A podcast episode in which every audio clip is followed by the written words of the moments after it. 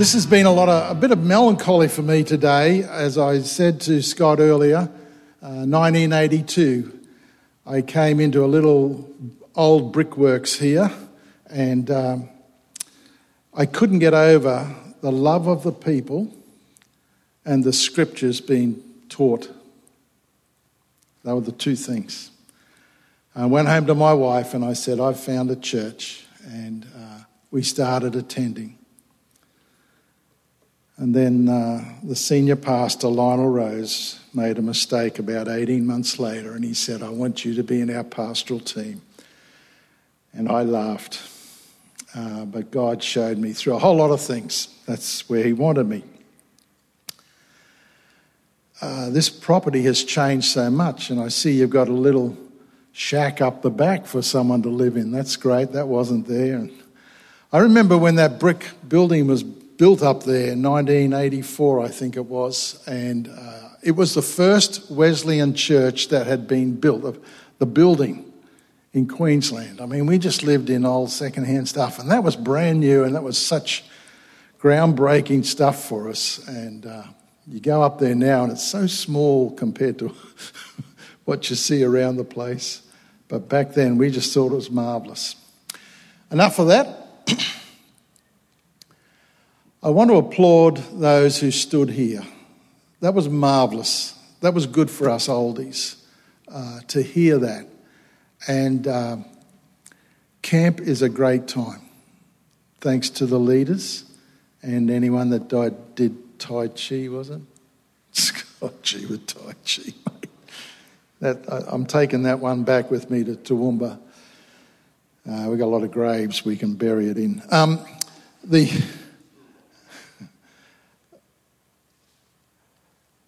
Camps are times where you can get away. None of this is a sermon, by the way. Camps are times when you can get away from life, living, and busyness and sit back and think. You can have a lot of fun, but it's opportunity to think. And I went on one when I was nine. I heard the gospel and responded. I went on another one when I was 18 and thought, I need to give my life fully to God. He needs to be my president, not resident. And uh, that changed me significantly. Uh, young people, I can only encourage you, keep going forward. That's probably a lot of what this message is all about. I better get into that. So here we go.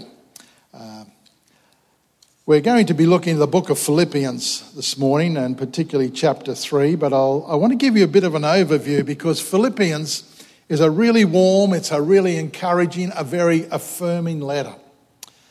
It's only 104 verses, and Paul wrote it to a, a generous, uh, generous church, a very caring church, uh, most of whom were pretty young in their faith. He, he first came to them about 10 years before that, preached to them, got a church started.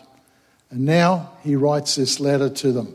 Uh, it's just an amazing thing. If you want to look at some key words in the book of Philippians, there's three that stand out. Gee, that's good, Dave. It's cold. the first is joy. Joy. Every chapter he talks about joy. Uh, the second one is rejoice. The third one is Christ. Christ is a biggie for him.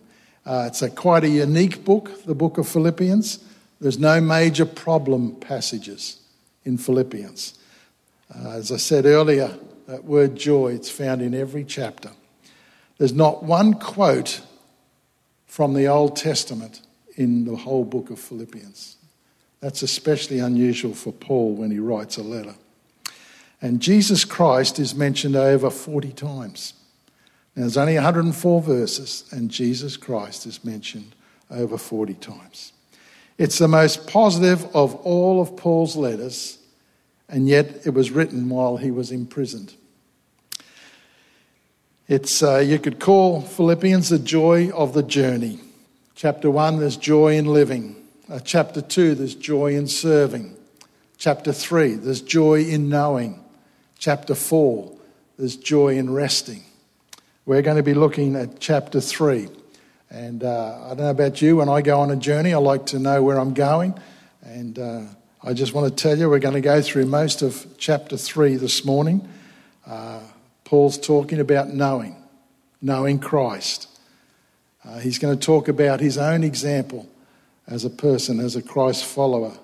And then he's going to show us a plan that we can join with him in this joy of knowing Christ. Let's pray. Our Father, you are our God. This is your word. We don't want a fog in our brain this morning. We want to hear from the Holy Spirit. In Jesus' name, we ask that you would clear our minds to be receptive to what he has to say to us. And equally with that, a big thank you that we have the scriptures and it's so available to us. In Jesus Christ's name, amen. Amen. Well, moving forward together, the priceless value of knowing Christ. Let's dive straight into chapter 3, verse 1. Whatever happens, my dear brothers and sisters, rejoice in the Lord. See, there's Paul right from the very beginning. He's carrying on with this common theme throughout the book rejoice in the Lord. I never get tired of telling you these things, and I do it to safeguard your faith. Now, this part is actually belonging to verses 2 and 3, and Paul's referring here to a group of Judaizers, a basic lesson which Paul, as their teacher, had gone over with them many times. He didn't get tired of telling them these things, and he, and he kept telling them because he wanted to safeguard their faith. Don't let Christianity be debased into some form of Jewish ritualistic religion. That's really what he's saying. Even that sounds a mouthful. But have a look at how Paul describes these guys. Three ways. Verse 2 Watch out for those dogs, those people who do evil, those mutilators who say you must be circumcised to be saved. He was quite an upset person because he could see that these Judaizers were taking followers of Christ and trying to add to their salvation, trying to add to their discipleship. Verse 3 here's why. For we who worship by the Spirit of God are the ones who are truly circumcised. We rely on what Christ Jesus has done for us. We put no confidence in human effort. Let's stop here for a moment. The Judaizers taught that circumcision was necessary for salvation. But it's the circumcision of the heart that's what's important. It's not a physical circumcision, it's a spiritual circumcision. Nothing more and nothing less. It's all about Christ and his finished work that he did for us on the cross. That's what changes everything. It was Christ and it was a finished work. Didn't have to add to it. Paul then looks at his own example. He says, Though I could have confidence in my own effort if I could, if anyone could, indeed, if others have reason for confidence in their own efforts, I have even more. And he reflected on the whole course of his life, which gave him the right to criticize false Judaism. Have a look at this. Off he goes, verse 5. I was circumcised when I was eight days old. I'm a pure blooded citizen of Israel and a member of the tribe of Benjamin, a real Hebrew, if ever there was one. I was a member of the Pharisees who demanded the strictest obedience of the Jewish law. I was so zealous that I harshly persecuted the church. And as for righteousness, I obeyed the law without fault. Not a bad record. William Barclay wrote a book, The Mind of St. Paul. And if ever there was a Jew who was steeped in Judaism, that Jew was the Apostle Paul. Let's have a look at the claims that he made. And I just like the way uh, Barclay puts this. So we're going to go through it all again through his eyes. He was circumcised on the eighth day. That is to say, he bore in the body the badge and the mark that he was one of the chosen people, marked out by God as his own. He was of the race of Israel, that is to say, he was a member of the nation who stood in a covenant relationship with God. a relationship in which no other people stood. He was of the tribe of Benjamin. What's the point of this claim? Firstly, the tribe of Benjamin had a unique place in history of Israel. It was from Benjamin that the first king of Israel had come, for King Saul was a Benjamite. Uh, secondly, Benjamin was the only one of the patriarchs who had actually been born in the land of promise. When Israel went into battle, it was the tribe of Benjamin which held the post of honour. The battle cry of Israel was, After thee, O Benjamin. In lineage, Paul was not only an Israelite, he was of the aristocracy of Israel. He was a Hebrew of the Hebrews. That is to say, Paul was not one of these Jews of the dispersion. Oh, no, no, no. These Jews in a foreign land, they'd forgotten their own tongue. Paul was a Jew who still remembered and knew the language of his fathers. He was a Pharisee. That is to say, he was not only a devout Jew, he was more. He was one of the separated ones who had forsworn all normal activities in order to dedicate life to the keeping of the law. And he'd kept it with such meticulous care that in the keeping of it, he was blameless. Now, that's quite a boast. But it's really all a lead up to Paul's main point. Have a look at our next verse. I once thought these things were valuable, but now I consider them worthless because of what Christ has done. Yes, everything else is worthless. Now, I'm just going to stop this for a moment, Leslie. Um,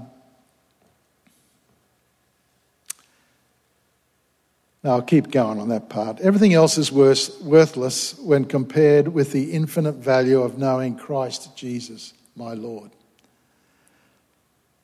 for his sake, for Christ's sake, Paul says. I've discarded everything else, counting it all as garbage. All that stuff that we read, he counted it as garbage. Now, that's Greek. The real word there, you could say horse manure. Or Scott, no, no, sorry, horse manure. We'll stick with horse manure. There you go, Scott. I won't give you a hard time. Now, what value is horse manure? Well, it's good for fertiliser, but that's about it. If I gave you a bag of horse manure what, and you had no gardens or lawn, what, what would you think of me? Because it's pretty worthless. It's all the, the waste from the, the grass that, that, that horse has eaten. Paul looks back at his life and the things that he thought were so important. Compared to Christ, it's just all horse manure. He said, counting it all as garbage so that I could gain Christ. That's what I want and become one with Him. I no longer count on my own righteousness through obeying the law. Rather, I become righteous through faith in Christ. That's how you do it. In God's way of making us right with Himself, it depends on faith. He, he contrasts work righteousness with faith righteousness the do. I've got to do, do, do this to be right, to look good, to be, you know, acceptable. And Jesus says, no, it's, it's done by faith. It's all been done for you. It's a finished work. I have done it. Trust me. Verse 10 I want to know Christ and experience the mighty power that raised him from the dead. I want to suffer with him, sharing in his death, so that one way or another I will experience the resurrection from the dead. That's the conviction, that's the determination of a changed man. He was a devout Pharisee who persecuted and killed Christians. He's thrown that all away to know the Lord Jesus Christ. And Paul takes the reader further from simply knowing Christ, we'll see in a moment his path, to that of pressing on toward the goal. Verse 12, people. So let's have a look pressing toward the goal. I don't mean to say that I've already achieved all these things, that I've already reached perfection, but I press on to possess that perfection for which Christ Jesus first possessed me.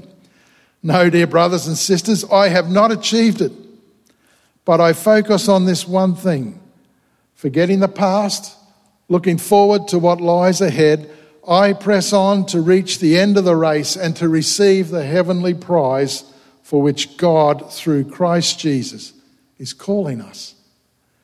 Let all who are spiritually mature agree on these things. If you disagree on some point, I believe God will make it plain to you, he writes. But we must hold on to the progress that we've already made. Let's find out more about what it means to press on toward the prize of becoming like Christ. And uh, Paul gives us five things. I'm going to try and race through those five because I want to be finished by two o'clock. Uh, he said there were five things that were important. Put the gun away, mate. Um, and, and, let me just say here, I want to acknowledge uh, so much of what I use, I, I, get from Pastor Chuck Swindoll. I find him an amazing teacher of the scriptures. Uh, and so I've, I've, I was going to say I've stolen. I haven't stolen, I've borrowed. I've borrowed.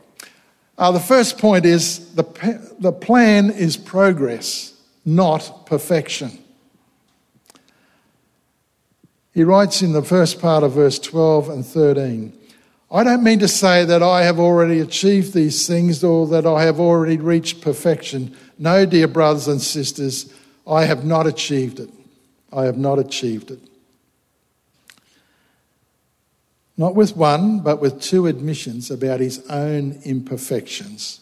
The apostle makes it very clear that it is a progress that works as a plan for living not perfection. Making progress, pressing on. It's not always easy, however. When you come back from camp, don't be surprised if you don't live perfectly. If you stumble, the important thing is to keep pressing on, pressing on. It can be painful, it can be disappointing at times because of the imperfections that we live with as humans. We're not perfect people. But listen to this next part. Not only are we imperfect, but everyone around us is also imperfect. And we cannot escape our own fallible humanity in a fallen world. I'm worried that Gordon Kuss is going to take, uh, how would you put it? I'm talking about perfect, perfection positionally in Christ. We are perfect. Relax on that. I'm not trying to get away from that. Some of us get so intense in our pursuit for godliness that we get frustrated and we get down on ourselves when we fail. That's when we most need to remember that the plan is progress, it is not perfection. Learn to press on in spite of a lack of perfection in your life. If you can see changes in your life compared to where you were a year ago, take heart. You're on the right road. So think back, July 2020. How are you doing in life? Have you progressed? Take heart. Uh, secondly, the past is over. Forget it. Forget it. Paul says, But I focus on this one thing, forgetting the past. And Paul uses a Greek word for forgetting that means absolute and complete forgetting. In the ancient world, this term was used for a runner who would, who would pass another runner in the race, and once he was in front, the lead runner, he didn't look back. He just kept going to what lay, be, to lay before him. He was after that tape. He wanted that laurel wreath. And he just kept going. Uh, if we're to press on towards the eternal tape that is in front of all of us, we've got to refuse to focus on yesterday, on looking back over our shoulders. I thought it was, uh, was it Emma, the first one, Emily? Just listening to her testimony was lovely. The others were all right too, don't get me wrong, but she paid me more. Um, Uh, it's so easy to look, to look back. We can look back firstly at our own accomplishments and, and they can make us proud or they can also make us indifferent because we, we, we think we know uh, we're right for what lies ahead. We can also look back at our former mistakes. Ever made a mistake in life? Look back in, looking back at our former mistakes arouses guilt and shame in our lives.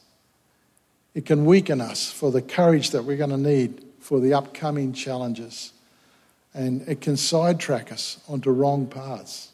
Let's not look back.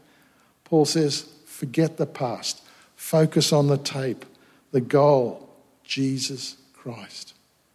No matter where you are today, in God's strength, you can put the past behind you and realign yourself with God's plan through and through and His purpose for your life. And number three is the future holds out hope. Reach for it. Reach for it. Paul writes, looking forward to what lies ahead. And I think he may have well held, held had in mind the Olympic chariot races and uh, the ancient Greece, Greeks there when, when uh, Paul might have written this particular part here. Uh, those chariot races, the charioteer, he, he only had a little platform to stand on, and he had to stand on this. He had to lean forward, he had to strain all his muscles to keep balance because he was trying to hold the reins.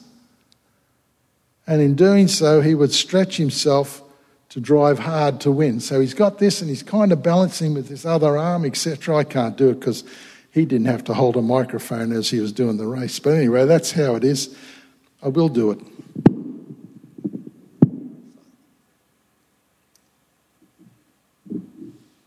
It's only a little platform, and he's got all these horses and he's got the reins, right? It's hard going, and he's got to keep his balance on this little platform some other turkey's trying to beat him. There's other people competing, and he's there like that.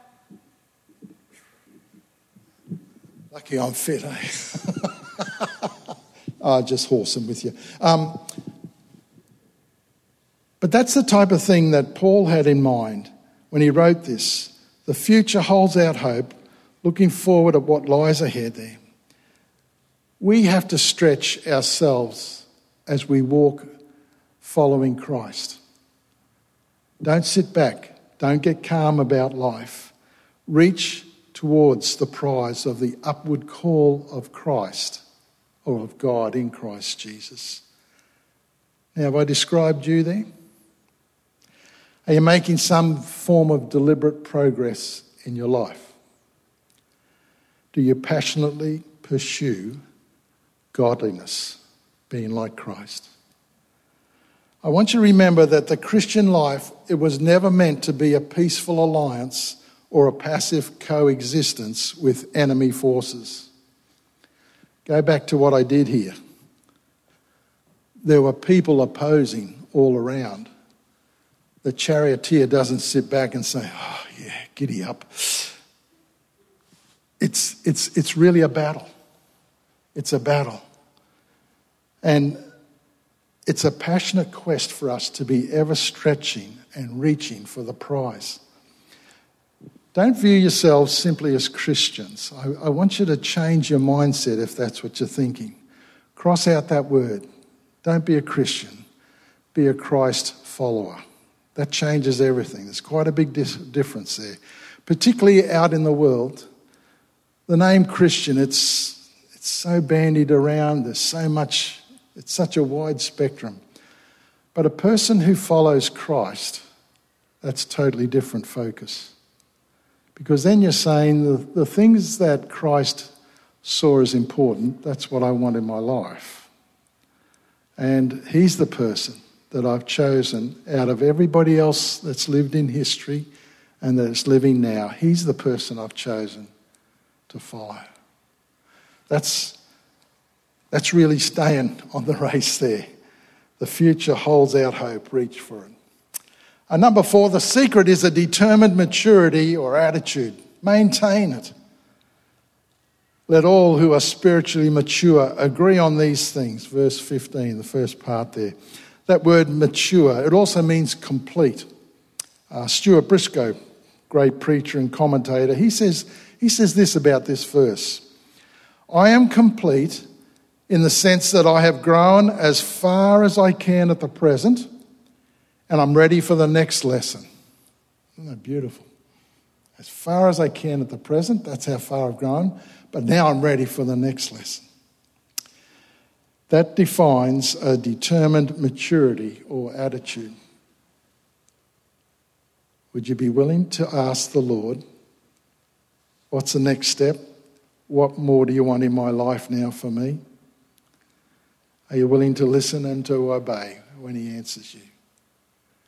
I'll never forget when Pastor Lionel asked me to join a pastoral team. I was selling diamonds at that time. I, I, had, I wasn't a pastor. and out of the blue, he asked me. I had to reset my thinking, take time aside, and ask God, Is this what you're asking of me? And he, it was, and it took my life on a whole different path. My wife married a businessman, she didn't marry a pastor. So I had to get rid of her and get in. No. oh, thankfully and graciously, she stayed with me. By the way, just check out the last part of verse 15 there. If you disagree on some point, Paul says, I believe God will make it plain to you. And very graciously, Paul gives his, his listeners there the liberty to grow at their own pace. And I like that. We're all different, and we can relax in God's ability to shape a person the way He wants. All those young people, each one that was lined up, they are all different. One poor girl, she had hair growing way down here. I used to date a girl had hair growing halfway down her back. She had none on her head, it was just halfway down her back. But uh, also different. This is the way to have hair, by the way. no, it was beautiful, beautiful to see. But they're all different, and God uses them and will teach them how to grow deeper in Christ in their own way in His time. And that just brings me to that beautiful chorus in His time. In His time.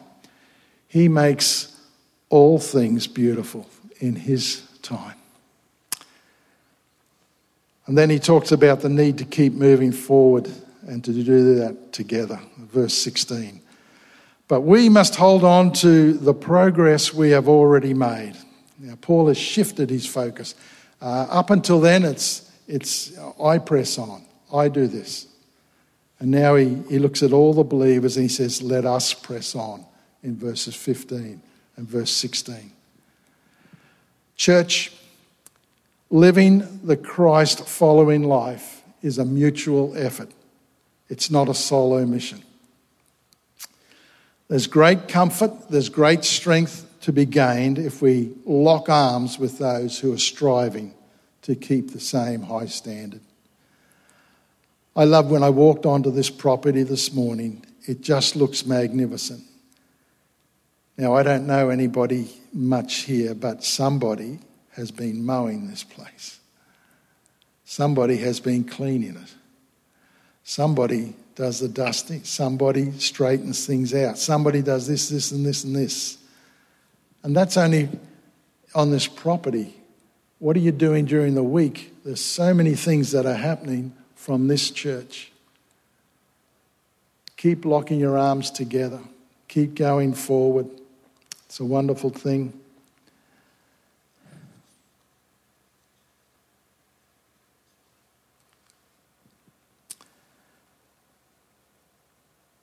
I want to just race through the last few verses.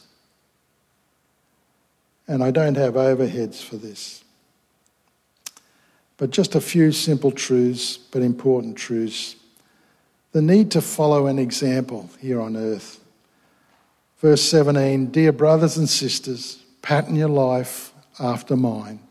Learn from those who follow our example. That's what Paul says. Find somebody who can mentor you, somebody that you can look to that will take you closer to Christ, somebody that will help you in a practical way regarding Christ likeness. Somebody that I looked at, that I've admired and has helped me through my pastoral side of life has been uh, Pastor Chuck Swindoll that I mentioned earlier. I looked at him and uh, I realized we have a similar personality. Now, he won't like to hear that, but, but we're both a bit out there. He just keeps his well in control. But he's a man of integrity, and he's a man who loves the Word of God. And I thought, I need those things, and I want to gain on that. And so he's been an example for me to follow. Have someone in your life, someone that uh, you can learn from. And the next few verses, Paul virtually says, we, we live among many who are enemies of the cross, but we're different. We're bound for heaven. We live among them, but we're bound for heaven. As I said, we're racing, and there's competitors, and there's people who are trying to stop us from winning the race. But when we win, we're bound for heaven. Uh, I like the way put virtually our citizenship is in heaven, but our residence is here on earth with many who are enemies of the cross. And this is how he writes it. For I've told you often before, and I say it again with tears in my eyes, so it meant a lot to him, that there are many whose conduct shows that we are really enemies of the cross of they are really enemies of the cross of Christ.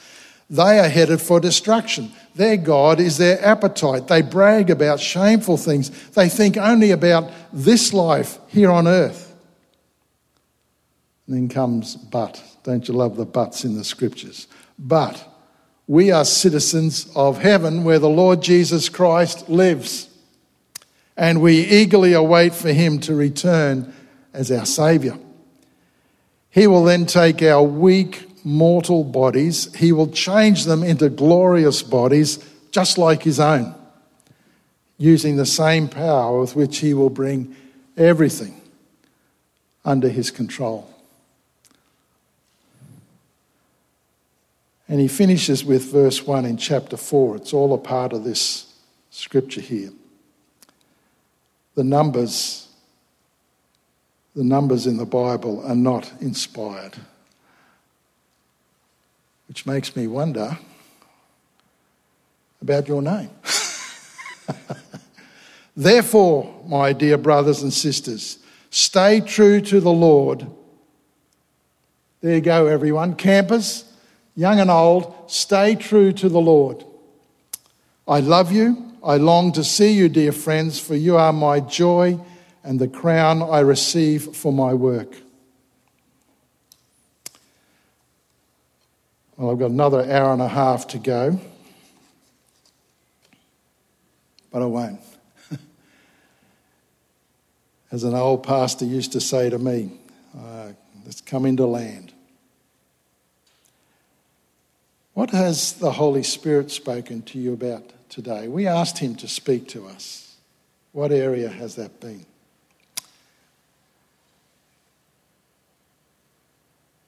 Um, can the musos just wait, just stand on the sides there and wait for a moment? It won't be long. I put to you that the Lord Jesus Christ is worth giving your whole life over to. The rest of your life over to Jesus. He's worthy to lead, to guide you right to the winner's tape at the end.